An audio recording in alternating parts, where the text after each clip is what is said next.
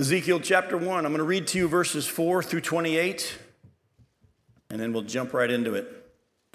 Ezekiel says, As I looked, behold, a stormy wind came out of the north, and a great cloud with brightness around it, and fire flashing forth continually. And in the midst of the fire, as it were, gleaming metal. And from the midst of it came the likeness of four living creatures. And this was their appearance. They had a, had a human likeness, but each had four faces, and each of them had four wings. Their legs were straight, and the soles of their feet were like the soles of a cast foot, and they sparkled like burnished bronze. Under their wings, on their four sides, they had human hands, and on their four and the four had their faces and their wings thus. Their wings touched one another. Each one of them went straight forward without turning as they went. As for the likeness of their faces, each had a human face. The four had the face of a lion on the right side, four had the face of an ox on their left side, the four had the face of an eagle and such were the, their faces, and their wings were spread out above. Each creature had two wings, each of which touched the wing of another, while two covered their bodies. And each went straight forward. Wherever the Spirit would go, they went, without turning as they went. As for the likeness of the living creatures, their appearance was like burning coals of fire, like the appearance of torches moving to and fro among the living creatures. And the fire was bright, and out of the fire went forth lightning, and the living creatures darted to and fro like the appearance of a flash of lightning. Now, as I looked at the living creatures, I saw a wheel on the earth beside the living creatures, one for each of the four of them. As for the appearance of the wheels and their construction, their appearance was like the gleaming of beryl, and the four had the same likeness, their appearance and construction being as it were a wheel within a wheel. When they went, they went in any of the four direct, their four directions without turning as they went and their rims were tall and awesome. And the rims of all four were full of eyes all around. And when the living creatures went, the living wheels went, the wheels went beside them. And when the living creatures rose from the earth, the wheels rose. Wherever the Spirit wanted to go, they went, and the wheels rose along with them. For the Spirit of the living creatures was in the wheels. When these or those went, these went, and when those stood, these stood, and when those rose from the earth, the wheels rose along with them. For the Spirit of the living creatures was in the wheels. Over the heads of the living creatures, there was the likeness of an expanse shining like awe inspiring crystal, spread out above their heads, and under the expanse of their wings were, were stretched out straight one toward another. And each creature had two wings covering its body. And when they went, I heard the sound of their wings like the sound of many waters, like the sound of the Almighty, a sound of tumult, like the sound of an army. When they stood still, they let down their wings, and there came a voice from above the expanse over their heads. When they stood still, they let down their wings. And above the expanse over their heads there was the likeness of a throne in appearance, like sapphire, and seated above the likeness of the throne was the likeness with a human appearance. And upward from what had the appearance of his waist, I saw as it were gleaming metal, like the appearance of fire enclosed all around.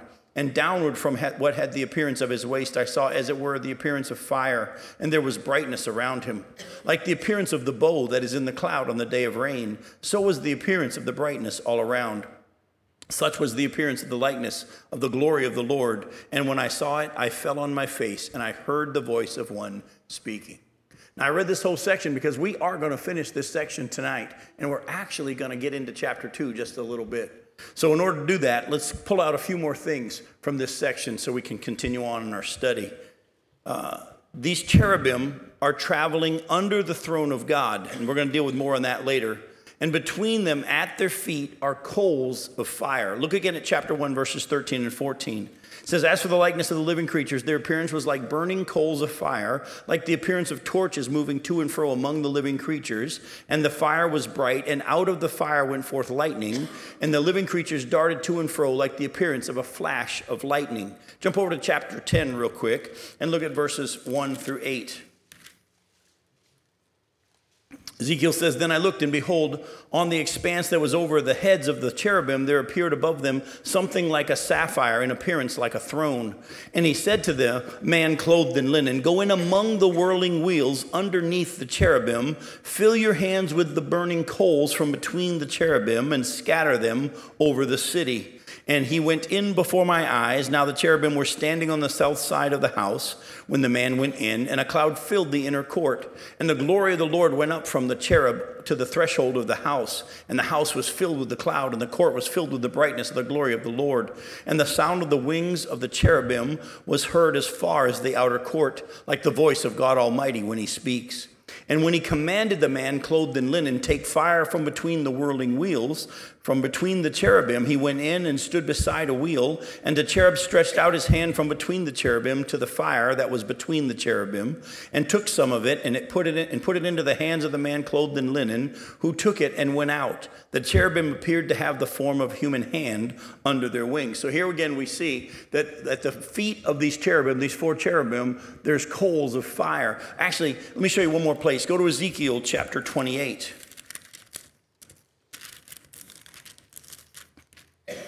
Look at verses 11 through 14.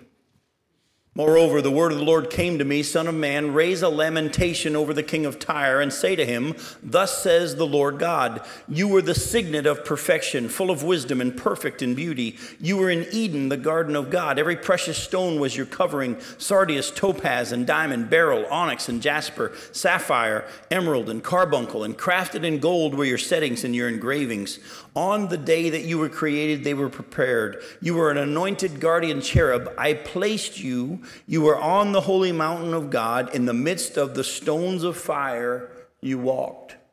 So here we see from three different places that these cherubim at their feet and amongst their feet were coals of burning fire, and there was flashing of lightning and brightness around. And when the cherubim moved around, of course, the coals of fire moved around with them. And we see from Ezekiel chapter 10, what does God use the coals of fire for? Or what, what does He have a man do?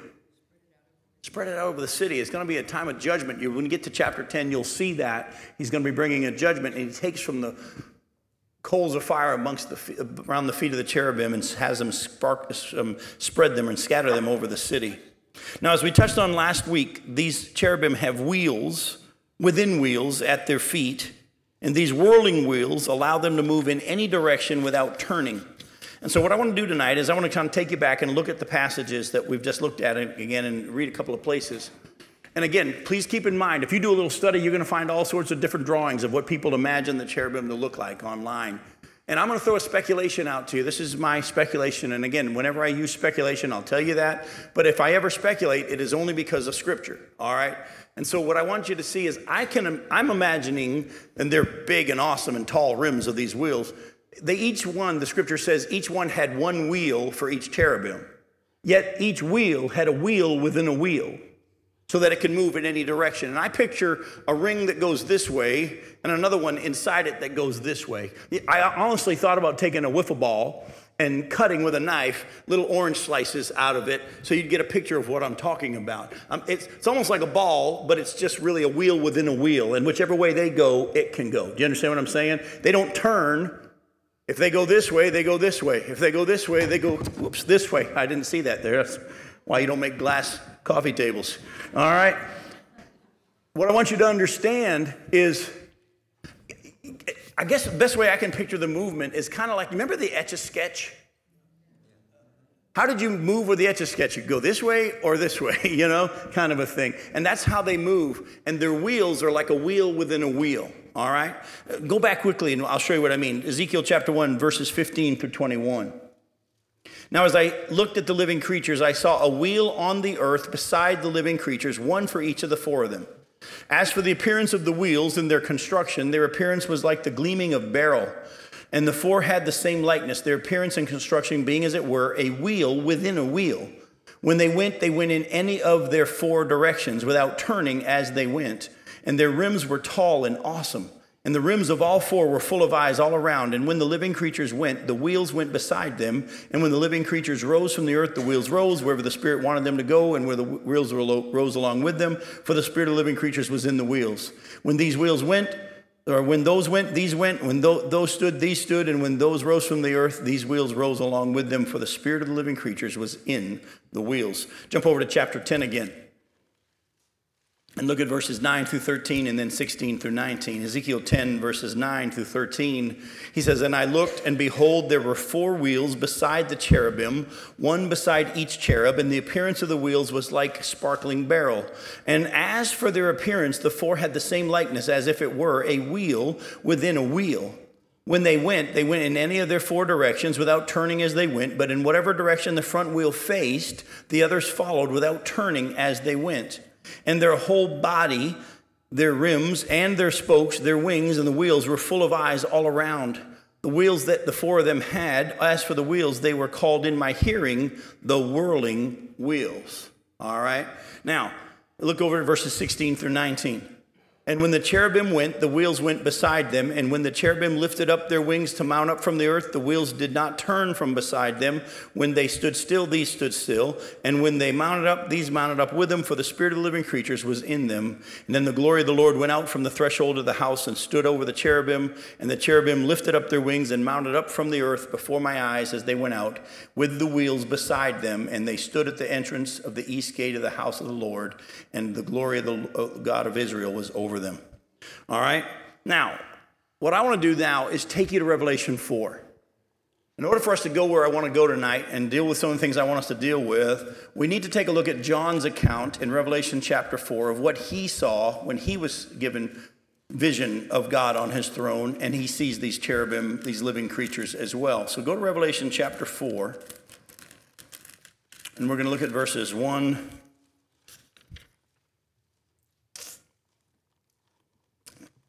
Actually, let's just go to Revelation chapter 4, verses 1 through 11. Let's do that.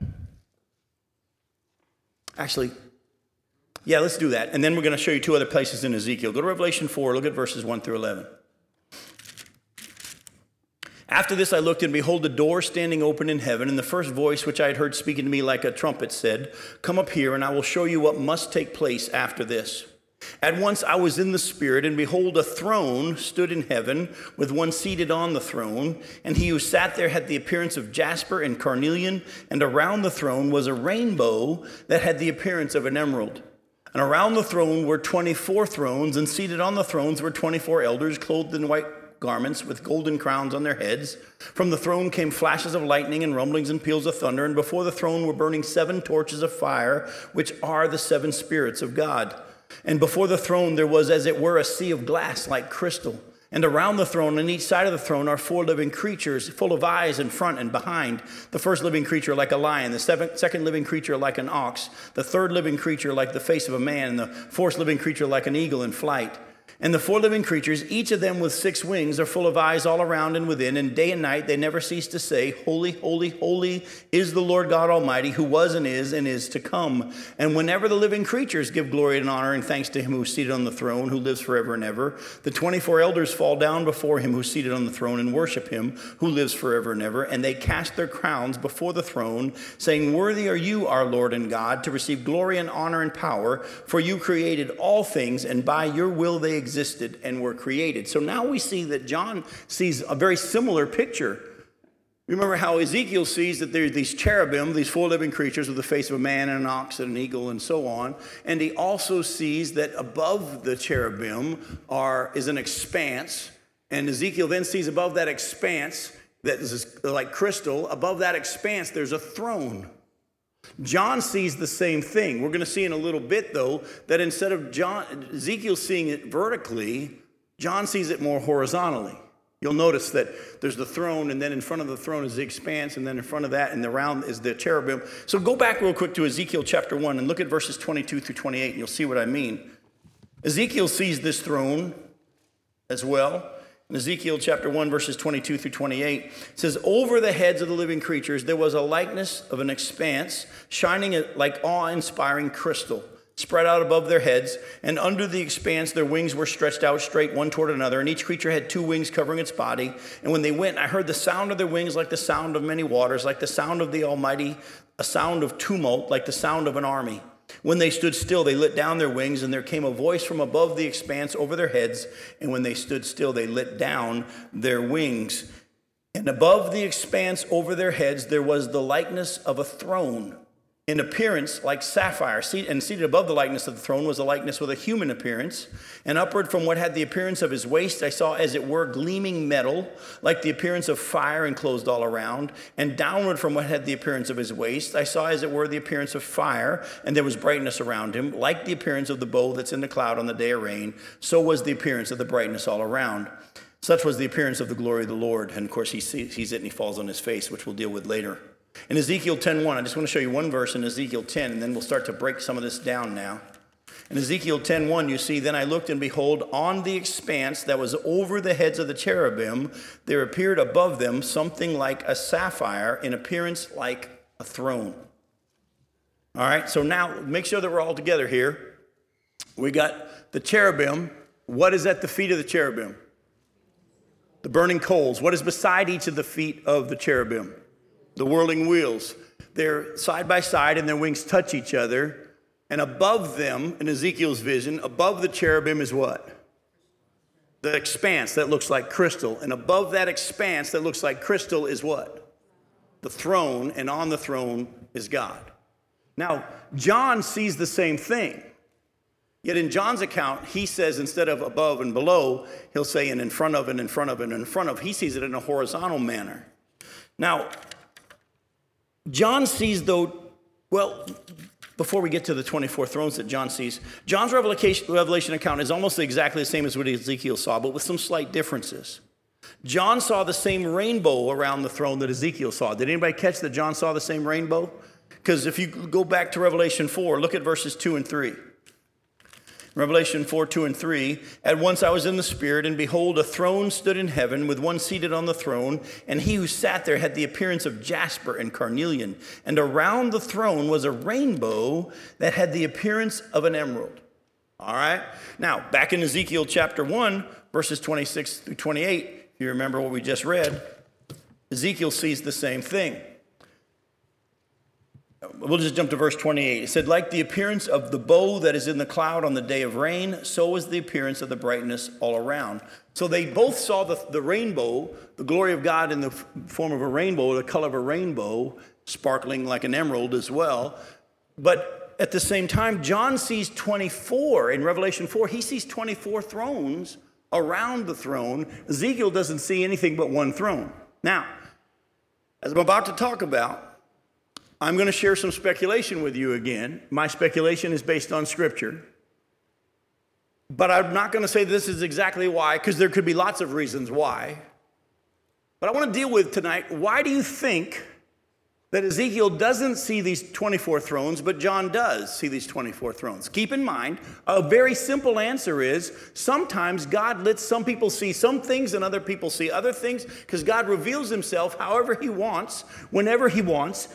Because if you remember in Revelation, sometimes you see him as a lamb and other times you see him as a lion. Sometimes you see him riding on a white horse, and he manifests himself in many different ways. So, the easy, simple answer is he might not have wanted Ezekiel to see the 24 thrones for the purpose of what he was showing Ezekiel, and he had a reason for just showing John the 24 thrones for what he was showing John. That could be the simple answer. But I have another answer that I think is scriptural. Does anybody have an idea what that might be? Why John sees 24 thrones and Ezekiel doesn't? Very good. Very good. Remember, in our study from Revelation, I believe without question, the Bible teaches us that the 24 elders around the throne are the church. And in Ezekiel, the church hasn't begun yet. And if you remember from our study, we're not going to take the time to turn there. In Revelation chapter 2 and 3, Jesus keeps making promises to the churches. He says, you know, uh, blessed are those who hear what God says to the churches. And he says, To him who conquers, I'm going to let you sit on my throne with me as I sat on my father's throne. To him who conquers, I'm going to have him clothed in white. To whom who conquers, I'm going to give a golden crown. And he says, Hear what the Spirit says to the churches. And as you remember from our study in Revelation, you may or may not, let me just remind you back in First Chronicles chapter 24, when they had so many priests, they all couldn't serve at the same time, David broke all the priests into 24 divisions, which represented the whole. And they all served when their division was serving serving. And when they had so many singers and worship leaders that they couldn't all serve at the same time, he broke all the musicians and the worship leaders into 24 divisions. And I believe without question, because of what Jesus has promised the church, and then he says, Let me show you what's going to take place after this. And now he sees around the throne 24 thrones with people dressed in white with the golden crowns, and how they're representative of the whole church as broken into 24 divisions. I think that that is the church. And the reason why Ezekiel doesn't see them is the church hasn't begun yet at that time when he sees his vision, but by the time John sees his vision, the church is there. At the same time, though, there are some seeming discrepancies between what John sees and what Ezekiel sees. And I want to deal with that a little bit tonight. I don't want to skip over it. In John's vision, Like I said, some things seem to be more horizontal than vertical. But John says the four living creatures have six wings, when Ezekiel clearly states they only have four. And I want to deal with that tonight. Isaiah was given a similar vision of God on his throne, if you remember. And if not, turn me to Isaiah 6. And look at verses 1 through 7. Isaiah 6, verses 1 through 7. He says, In the year that King Uzziah died, I saw the Lord sitting upon a throne, high and lifted up. And the train of his robe filled the temple, and above him stood the seraphim. Each had six wings. With two he covered his face, and with two he covered his feet, and with two he flew. And one called to another and said, Holy, holy, holy is the Lord of hosts. The whole earth is full of his glory. And the foundations of the threshold shook at the voice of him who called, and the house was filled with smoke. And I said, Woe is me, for I am lost, for I am a man of unclean lips, and I dwell in the midst of a people of unclean lips. For my eyes have seen the King, the Lord of hosts. Then one of the seraphim flew to me, having in his hand a burning coal that he had taken with tongs from the altar, and he touched my mouth, excuse me, and said, Behold, this has touched your lips, and your guilt is taken away, your, and your sin atoned for. So here we see Isaiah sees above the throne seraphim, and the seraphim have six wings. Does that mean that what John saw in Revelation actually are seraphim and not cherubim? I lean toward the fact that no, John saw, saw cherubim because they're called living creatures, just like in Ezekiel 1, and he describes them as having the same ox, man, face, eagle. You know, I mean, ox, man, excuse me, my brain just shut off. What's the fourth one there? Lion, thank you. Ox, man, lion, and, and, and eagle uh, uh, faces and we see very clearly from chapter 10 of Ezekiel that he says, no, these four living creatures are cherubim. And these are the same ones I saw at the Chebar Canal. But for some reason, John sees six wings on them, and Ezekiel only sees four. And he clearly states that they only had four, where John sees that they have six.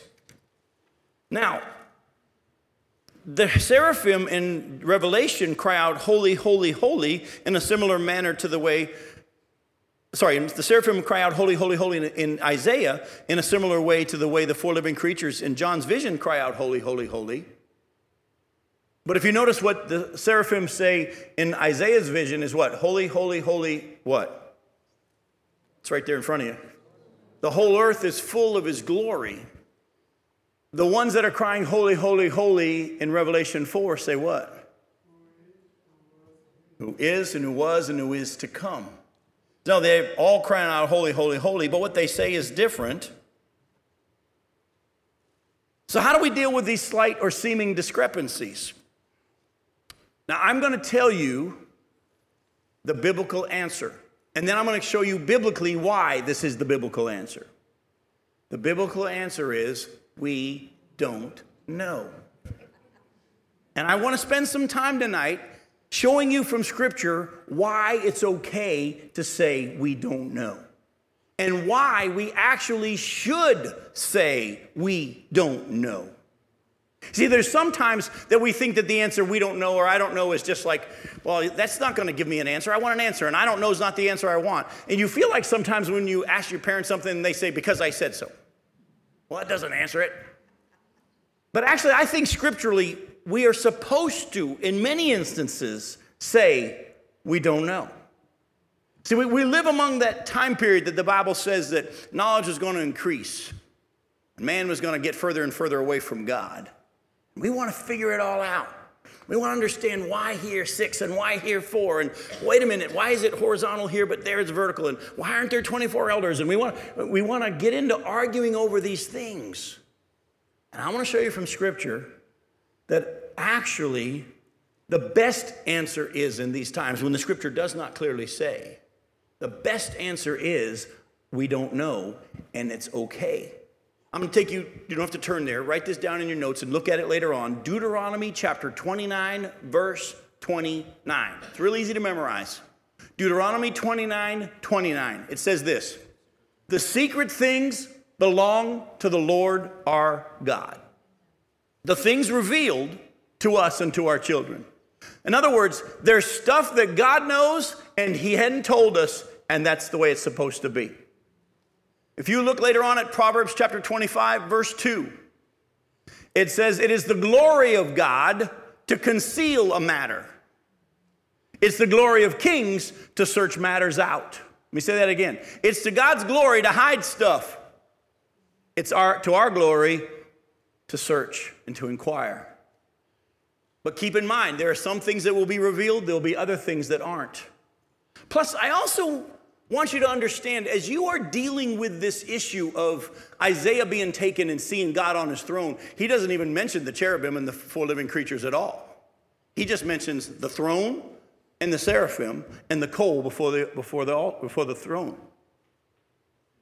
Ezekiel sees the cherubim and the whirling wheels and the expanse and the throne, but he doesn't mention seraphim. John sees God and he sees his throne and he sees the expanse and the living creatures and he sees the seven spirits before the throne, which aren't even mentioned by the other two.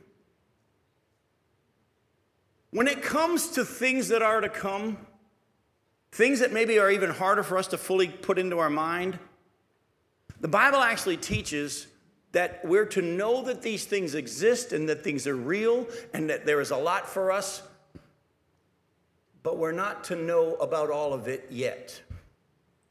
Did you know the Bible actually says that? Let me show you what I mean. Go with me to 1 Corinthians, sorry, 2 Corinthians chapter 12. 2 Corinthians chapter 12.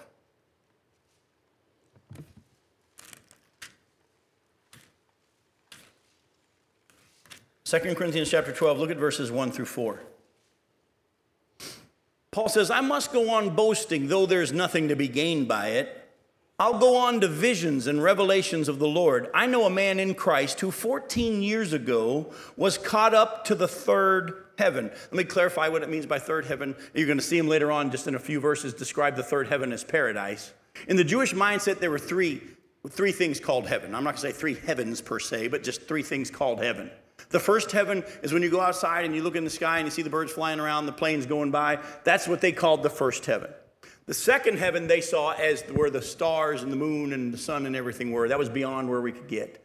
But the third heaven was even beyond that where we can't see, and that's where God lives. And so, in the mind of the Jewish person, the third heaven is where God is. There's the first heaven where the birds fly, second heaven where the stars are. Beyond that is where God is in the third heaven also known as paradise. Listen to what he says I know a man in Christ who 14 years ago was caught up to the third heaven, whether in the body or out of the body, I don't know. God knows, and I know that this man was caught up into paradise. Whether in the body or out of the body, I don't know. God knows. In other words, he said it was so real. It could have been my body that was there. I had a body, but I don't know if it was my body. I don't know if it was a spirit vision or what, but only God knows whether or not I was there or I was just taken there in a vision. I don't know how it all happened. But listen to what he says next. And he heard things that cannot be told, which man may not utter. I'm not going to make a blanket statement here, but I'm going to tell you that I'm always leery of anyone who has. I went to see heaven and then I came back stories.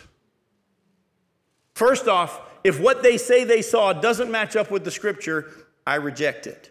Because the, Satan, the Bible says, loves to masquerade as an angel of light. These people that say, I saw this light and I followed this light and, and God said everybody goes to heaven and all this kind of stuff. If it doesn't match up with scripture, I reject it. Plus, the Bible also says that Paul, talking about himself, was taken there and he wasn't allowed to talk about what he saw. Paul's not allowed to talk about what he saw, yet all these other people are write all these books. Oh, by the way, when Peter and James and John were on the Mount of Transfiguration with Jesus and his glory shone through, and that real world, not the temporary world that we live in, but the real world started to shine through his flesh and his whole person glowed and all that. What did he tell them when they left? You can't tell anyone what you saw until after I've risen from the dead. Go to Romans chapter 8. The same Paul that saw things that he's not allowed to talk about, man may not utter about what he saw. In Romans chapter 8, verse 18, Paul says, I consider that the sufferings of this present time are not worth comparing with the glory that is to be revealed to us. In other words, when he wrote this, he'd already been there. He says, Let me just tell you this much. I'm not allowed to talk about what I saw, but I can tell you this much. The suffering we go through in this life, and by the way, he suffered more than we probably ever will. The suffering we go through in this life isn't even worth comparing with the glory that's going to be revealed to us. In 1 Corinthians chapter 2 verse 9, we're not going to take the time to turn there because I want to take you to the passage it's quoted from. But Paul says, and he's quoting from Isaiah 64 Eye has not seen, ear has not heard, nor has entered into the heart of man what God has in store and prepared for those who love him and wait on him. Folks, let me just tell you I don't want you to get caught up in the chat rooms on the internet and arguing with people over scripture and the minutia over six wings versus four wings. We know this much. God reveals some things and then he tells some people you can't say anything. Here he says you can say something, but it's not until this time. And then others he'll say, look, some things are just not going to be known until it's time. God's given us enough information to know there's a heaven, there is a real spiritual realm, and we're going to end up there one day. But at the same time, he says, I also want you to live by faith. And you just be willing to understand that I showed Ezekiel what I wanted Ezekiel to see, I showed John what I wanted John to see. And if it seems like there's discrepancies, how are you going to deal with it? My attitude is the secret things belong to you, the things revealed to us and to our children. It's to your glory to hide stuff. It's to our glory to search things out. But in our searching, when we hit a wall and you say, not yet, it's okay to say, we don't know. Oh, by the way, 2 Timothy 2.24 says this, the Lord's servant must not quarrel, but must gently instruct in the hopes that God will bring them to an understanding. In other words, when you try to win an argument with your brother over a scriptural wrestle because people wrestle over a whole lot of stuff, don't they? I mean, there's wrestling over who was the actual replacement for Judas and all this kind of stuff. We want to argue over all this stuff. And when I was younger, I used to be the best at it. As you know, God's wired my brain where I've memorized a lot of scripture. And when people want to argue over scripture, I thought that was fun because my attitude was this Oh, you want to get into a fight with me? I got more bullets in my gun than you do. I'm going to win. And it wasn't until years later that God began to show me from Scripture that I was never supposed to quarrel. I was never supposed to argue. I was never supposed to win the argument. And then actually, all I was doing, even though I thought I was being righteous, was just demonstrating my flesh as I tried to win. I know more. I'm right. How I see the Scripture is better than you. And just recently, an interesting thing happened to me. I was meeting at, um, I can't remember the, the restaurant. It's on 192 across from the mall. They have salads and sandwiches, Jason's, thank you, Jason's Deli. I was meeting with a man who supports the ministry and loves to study, and he does research for my ministry at times because he's just one of these guys that loves to study the Word. And we meet every now and then to bring our Bibles and just wrestle over the Scriptures. And as we were sitting there talking, a young man walks up to me and he says, Are you a preacher? I said, Yes. He goes, I thought you were. I heard you say the word amillennial. I said, Actually, I, we are sitting here talking about this, and I was actually, I'm against amillennialism. He goes, Oh, I'd love to argue with you about that. I'd win. and my flesh wanted to say, Oh, yeah? but I quickly prayed and said, Lord, I want my response to be your response. And my response was, I don't want to argue with over it because you think it's a matter of winning and losing. And since you think it's a matter of winning and losing, I'm not going to argue. And he left and went to his table. And I sat and thought to myself, but Lord, I could have won. And he said, You wouldn't have won. If anybody sees anything, it's not because Jim Johnson convinced them. If you're convinced because I've convinced you, it's not been done by the Spirit of God. Only God opens eyes. And so, folks, there's a lot of stuff we don't know. And that's okay. Oh, by the way, you know that passage that I quoted to you in 1 uh, Corinthians chapter 2, verse 9? How no eye has seen, no ear has heard, nor might come into the heart of man what God has prepared for, prepared for those who love him. Go with me real quick to Isaiah 64. I want to show you the passage that that came from. You see, one of the fun things I'm loving to do now is whenever I see in the New Testament someone inspired of the Holy Spirit, as you know, whenever people wrote the scriptures, they weren't writing, the Spirit of God was writing through them. And whenever the Spirit of God leads them to quote from an Old Testament passage as it is written, and then they bring it into their teaching, I always want to go back and find where was that that they were quoting from? What was the context? How did they see it in the context and bring it into what they were teaching? And I went back and looked for this passage where Paul says, as it's written, no eye has seen, no ear has heard. And it took me back to Isaiah 64, and I was blown away by how many passages are quoted in the New Testament from this passage. Where do you see it? Oh, and listen to the attitude of the heart. Oh, that you would rend the heavens and come down, that the mountains might quake at your presence. Isn't that some of our heart right now? We know that when He comes, He's going to level everything and set up His kingdom. And I, my first prayer was when I saw that, oh, that you would rend the heavens and come down before the election. I really did. That's the first thing that jumped into my head. As when fire kindles brushwood and the fire causes water to boil to make your name known to your adversaries, and that the nations might tremble at your presence. When, when you did awesome things that we didn't look for, you came down. The mountains quaked at your presence. From of old, no one has heard or perceived by the ear, no eye has seen a God besides you who acts for those who wait for him. You meet him who joyfully works righteousness. Those who remember you in your ways, behold, you are angry and we sinned. In our sins we have been a long time, and shall be, we be saved? We have all become like one who is unclean, and all our righteous deeds are like a polluted garment. You ever heard that one before? We all fade like a leaf, and our iniquities, like the wind, take us away. There is no one who calls upon your name, who rouses himself to take hold of you, for you have hidden your face from us and have made us melt in the hand of our iniquities. But now, O Lord, you are our Father. We are the clay, you are our potter. We are all the work of your hand. Be not so terribly angry, O Lord, and remember not iniquity forever. Behold, please look, we are all your people. Your holy cities have become a wilderness. Zion has become a wilderness. Jerusalem a desolation. Our holy and beautiful house where our fathers praised you has been burned by fire, and all our pleasant places have become ruins. Will you restrain yourself at these things, O Lord? Will you keep silent and afflict us so terribly? Look at that humble attitude.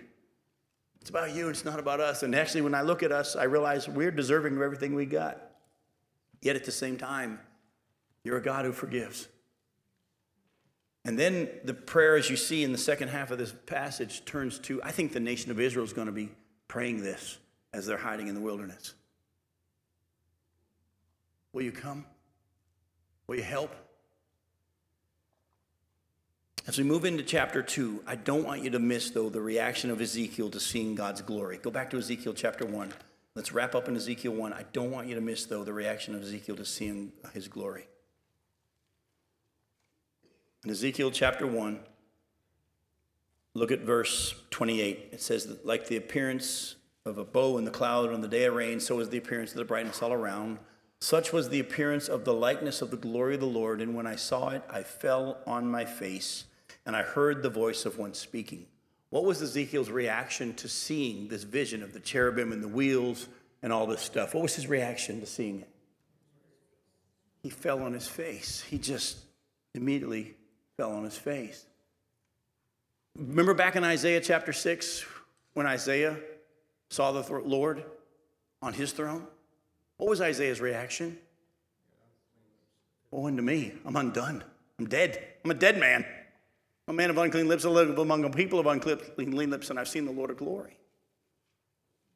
In Revelation, we're not going to turn there. In chapter 1, verses 12 through 17, John was on the Isle of Patmos, and while he was in the Spirit on the Lord's day, he heard a voice speaking, and he turned, and when he looked, he saw Jesus, and he saw him in his glory. And what was John's reaction when he saw Jesus? He fell at his feet as though dead. I mean, this is, a, this is a, an amazing reaction that I actually picture similar to what happened to the guards outside the tomb when they saw the angels Kind of like a goat, you know? When you scare a goat, you ever seen a goat when they get scared? They stiffen and fall over. Go to Acts chapter 9.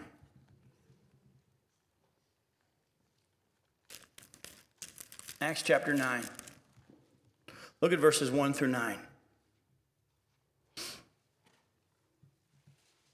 But Saul, we know him as Paul, still breathing threats and murder against the disciples of the Lord, went to the high priest and asked him for letters to the synagogues at Damascus, so that if he found any belonging to the way, men or women, he might bring them bound to Jerusalem. Now, as he went on his way, he approached Damascus, and suddenly a light from heaven shone around him, and falling to the ground, he heard a voice saying to him, Saul, Saul, why are you persecuting me? And he said, Who are you, Lord? And he said, I'm Jesus, whom you're persecuting. But rise and enter the city, and you'll be told what you're to do. The men who were traveling with him stood speechless. They heard the voice, but they didn't see anyone. Saul rose from the ground, and although his eyes were opened, he saw nothing. So they led him by the hand and brought him into Damascus. And for three days he was without sight, and neither ate nor drank. When Paul meets him, what's his reaction? He fell down.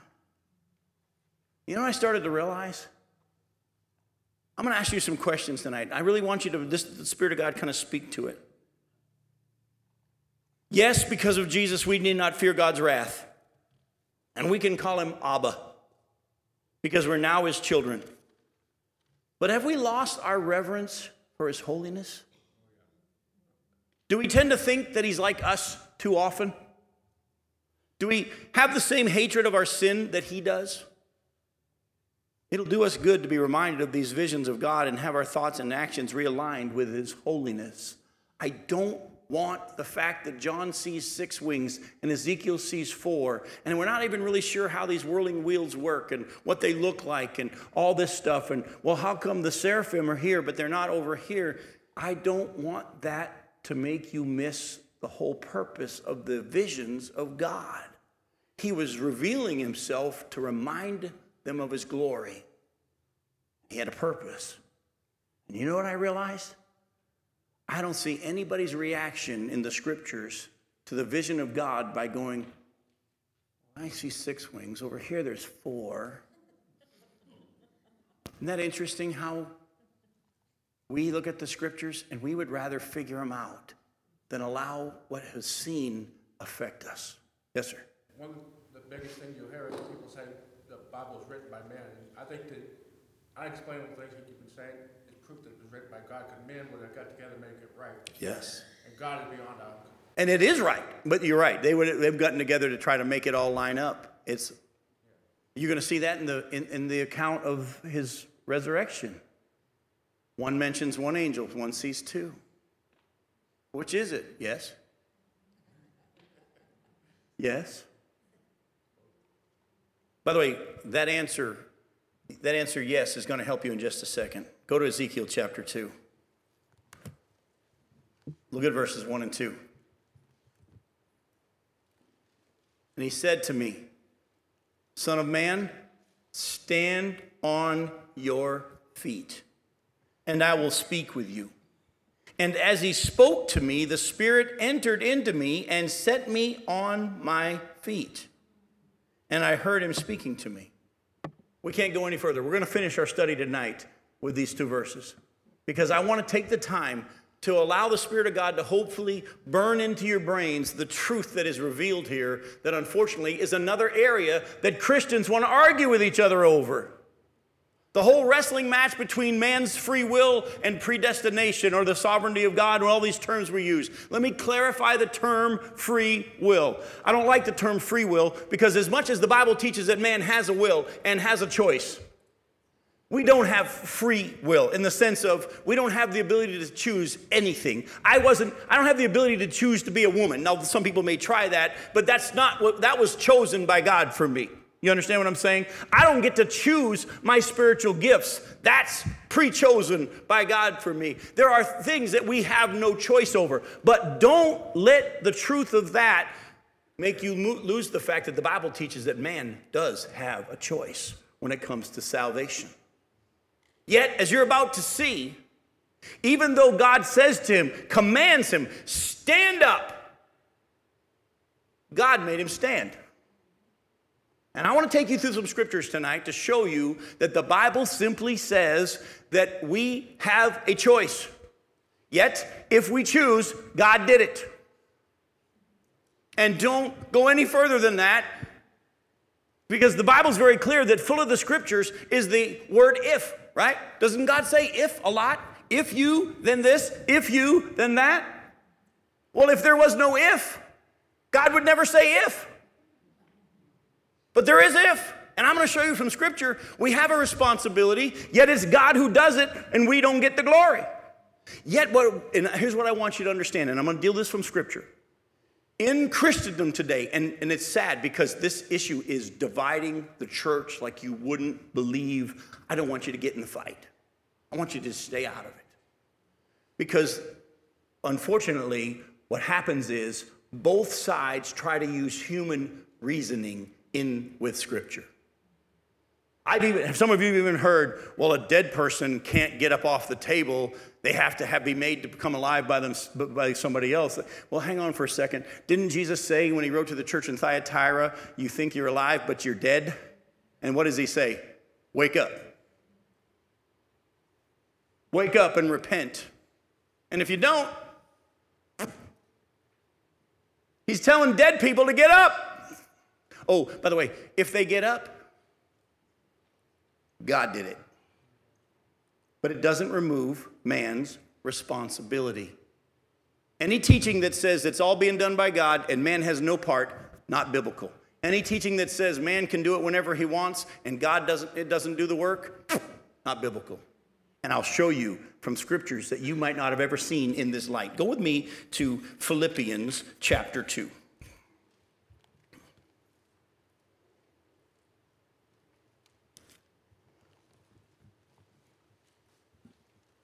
Look at verses 12 and 13. Paul says, Therefore, my beloved, Philippians 2, verse 12, therefore, my beloved, as you have always obeyed, so now, not also as in my presence, but much more in my absence, work out your own salvation with fear and trembling. Whose responsibility is this? Man's or God's? That's man's. We're told, work out your salvation with fear and trembling. Oh, go to verse 13. For it's God who works in you both to will or to give you the desire and to work for his good pleasure. Don't try to figure it out. Don't try to reconcile the two. You'll hurt yourself. It's there. God told Ezekiel, stand up, get on your feet. And the Spirit, as he was speaking to me, the Spirit of God came into me and stood me on my feet. It reminded me of when I got saved. See, way back in 1973, I got saved in a little town in Milton, New Hampshire. Just this past summer, as we were up there in New England, and I was preaching there in New Hampshire, we had the whole family with us, and what a gift of God that was. And we had a, an afternoon free, and we jumped in the rental car, and I took them around to where I grew up and showed my kids where I'd, they had seen it before, but I showed them again uh, where I lived, and went to my high, old high school. And I actually, we went and pulled in the parking lot, and they were doing lots of work on the place to get ready for school starting up soon. And we went to the front office and I just explained that I had graduated from there so many, many years ago. And could I just show my kids around? And they're like, sure. And I took them into the gymnasium. Not so much to show them that that's where I played basketball, but also to show that's where I got saved. You see, back in 1973, an evangelist came to that little town in New Hampshire, and they, all the churches came together. And they set up folding chairs in the gym. It was one of those old, you remember those old gyms that had a stage on one end with a curtain and everything? It was one of those old gyms. And he preached from the stage. And when the invitation time came, I, I, was eight years old at the time. My dad was the pastor of a church in that town. My mom was the pianist. We were there every time the doors were open. I, I knew the Bible stories. I thought I was a Christian. That night, when the evangelist was giving the invitation, I heard God clearly show me that I needed to do something personally about everything that I believed. I couldn't just believe it, I had to act on it. And folks, when I made the decision to respond, something supernatural happened, and I started looking around very uncomfortably because I felt like someone picked me up out of my chair and was pushing me down the aisle to the point that I was literally looking like, who's shoving? He said, Jim, come, receive it. As I did, he did it. Go to John chapter 6. Look at verses 44 and 45.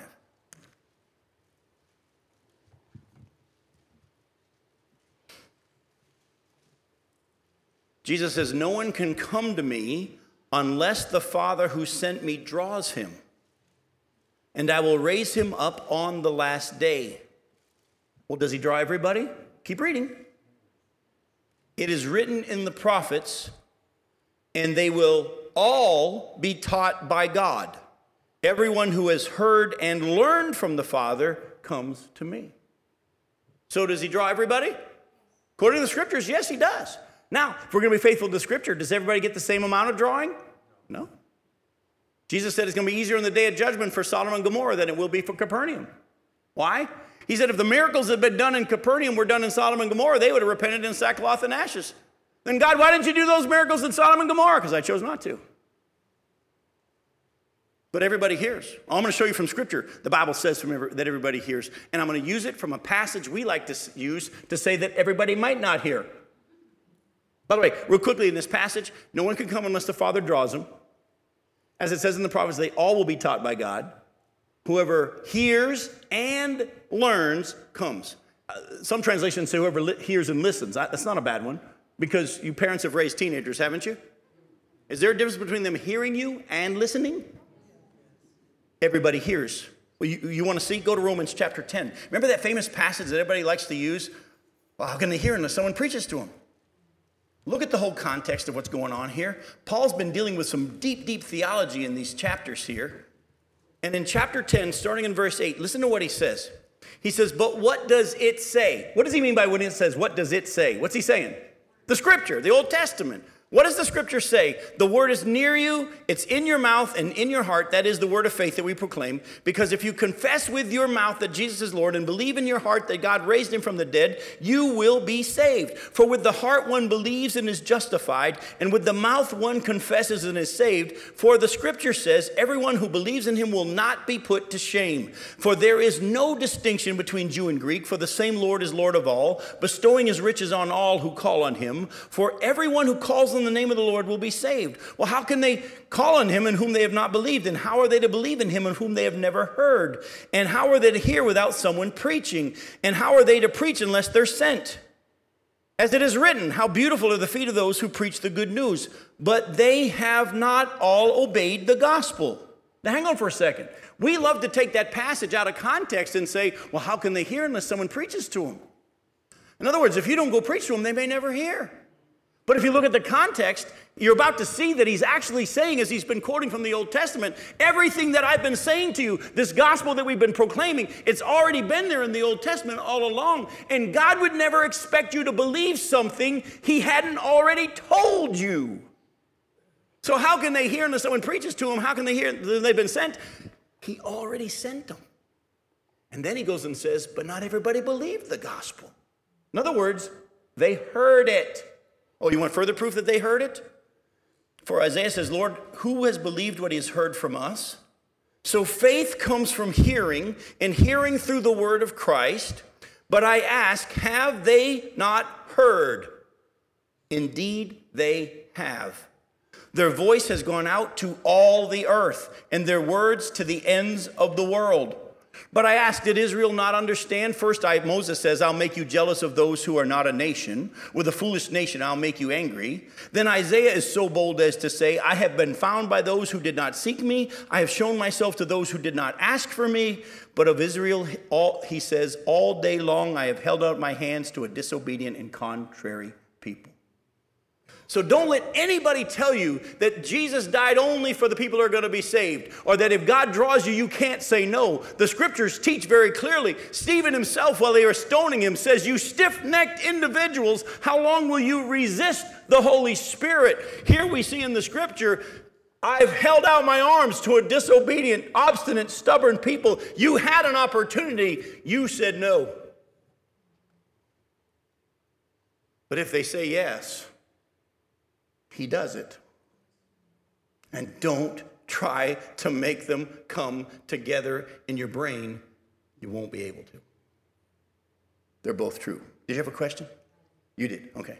Um, like in Revelation, when the books, mm-hmm. there's Jesus's book of life And then there's God's books that have everyone's name in it that has ever lived. Well, again, what you're about to get into is a huge, and we're about to run out of time in the recording question. If you'll go back to when I taught on that at the end of the Revelation study, I answered that in a whole study by itself. I unfortunately don't have time, Tony, tonight to answer that question because that's a long answer. Go back and look at the end of the Revelation study, and when you get to chapter 22 and chapter 20, and it deals with that, you'll see that, the answer to that. But yes, I know where you're going. I can't answer that question because it'd take too long to catch everybody back up, all right? Now, in Acts chapter, we're not going to take the time to turn there because a couple more things I want to do in closing here. In Acts 13, verses 42 through 48, you see a really interesting passage. Paul goes into the synagogue and he preaches the gospel. And after he's done, as he's leaving, they all come out and they go, We want to hear some more next Sabbath. Would you, would you come preach some more? And Paul says a very interesting thing. He says, Continue in the grace of God. In other words, the fact that you're curious and you're wanting to know more means the Father's drawing you. You better stay in the grace of God. Yet, you read, read the rest of the story. He goes back the next Sabbath and he teaches some more. And many believed. And the scripture actually puts it this way and all who were appointed for salvation believed. They're both there. Jesus stood over Jerusalem and wept. He said, Oh, if you'd only let me, I would have gathered you as a mother hen gathers her chicks, but you weren't willing. Folks, I don't know how it works. Man has a choice. But if you respond, it's been done by God. Now, let me help you, though, in closing. I think I can show you scripturally a little bit how it works. And I think this will help. The question then is what is our response to be then? What is our action if it's He who does it? If we have a responsibility, yet it's Him who does it, what is our response to be? I think the Bible tells us this. First of all, surrender first to the truth that only He can do what He's asked you to do. That's the first thing, folks. Surrender to the fact that it's only He can do. It's only He who can do what He asks you to do. In John 15, 5, Jesus says, What? Apart from me, you can do nothing. So, the first thing, as a believer or an unbeliever, in order to understand your responsibility and the fact that it's God who does the work, you have to first surrender to the fact of anything that He wants you to do, only He can do it. Don't think for a second that this is you. All right? The second thing, though, is this receive by faith what God is wanting to give you and do through you. Go to James chapter 1 and look at verse 21. I really want you to see this. This passage jumped off the scripture at me just recently, and I've never really looked at it in this way. Look at verse 21 of James chapter 1. He says, Therefore, put away all filthiness and rampant wickedness, and receive with meekness what? The implanted word which is able to save your souls. Do you remember the parable of the soils? And how the seed was scattered, and the seed is the word of God? And some sprung up, but they hadn't really received it. They responded to it in some way, but they didn't receive it. It was the good soil that actually received the word that was planted. But look at verse 22. The next thing we're to do is act in obedience to what God has said by doing what he's commanded you to do while trusting in him to do it through you. Look at James chapter 1. We've just seen in verse 21 that we're to receive with meekness the implanted word, which is able to save your souls, but be doers of the word and not hearers only, deceiving yourselves. For if anyone is a hearer of the word and not a doer, he's like a man who looks intently at his natural face in a mirror. For he looks at himself and goes away and at once forgets what he was like. But the one who looks into the perfect law, perfect law, the law of liberty, and perseveres or continues to do so, being no hearer who forgets, but a doer who acts, will be blessed in his doing. The best thing I can tell you is this the best way I can put it into your words is this that might help you help somebody else. When it comes to sharing the gospel with somebody, tell them to stop resisting and to receive what God is offering. Stop pushing him away. And for those of us who are believers, who have Him within us, and He's continually offering us His grace, offered us rivers of living water and will never thirst again, whatever it is that He's working with you on in your area of sanctification, stop pushing Him away. He's drawing, he's calling, he's wooing. Unbeliever? Put your hands down. Or if you're going to put them in any direction, put them this way. As one preacher said years ago, I loved it. He said, When you're in a bank and a guy comes in with a gun, everybody's first reaction is this. He said, What you're saying to the guy with the gun is, You got no problem with me, buddy. You do whatever you want. You got no problem with me. He said, when he sees people raising their hands in church, he got no problem with it. He said, I just imagine them saying, You got no problem with me, buddy. do whatever you want to do. But you see how the scripture says, receive the implanted word which is able to receive your soul? It's gone out, it's going out. Everybody hears, not everybody listens. And for those of us who are believers, we've been saved, we've received this salvation. That's a wonderful thing, but now He's trying to do a work in and through us, through that Spirit that's within us. We got to stop pushing Him away. Stop trying to think, well, I'm going to make it right. I'm going to do better, God. I'm going to go to church more. And I'm going to, uh, you understand? Whenever we try to do, you got to first believe and stop, surrender to the fact that anything that He wants you to do can only be done by Him. And then by faith, receive what it is that He's been trying to do, and then act on what it is that He's asking you to do. Listen, believing that He will do it through you. I'm going to give you two passages that I'm just going to quote to you. And you can write them down and double check them and look at them later on. Colossians 1 28 and 29.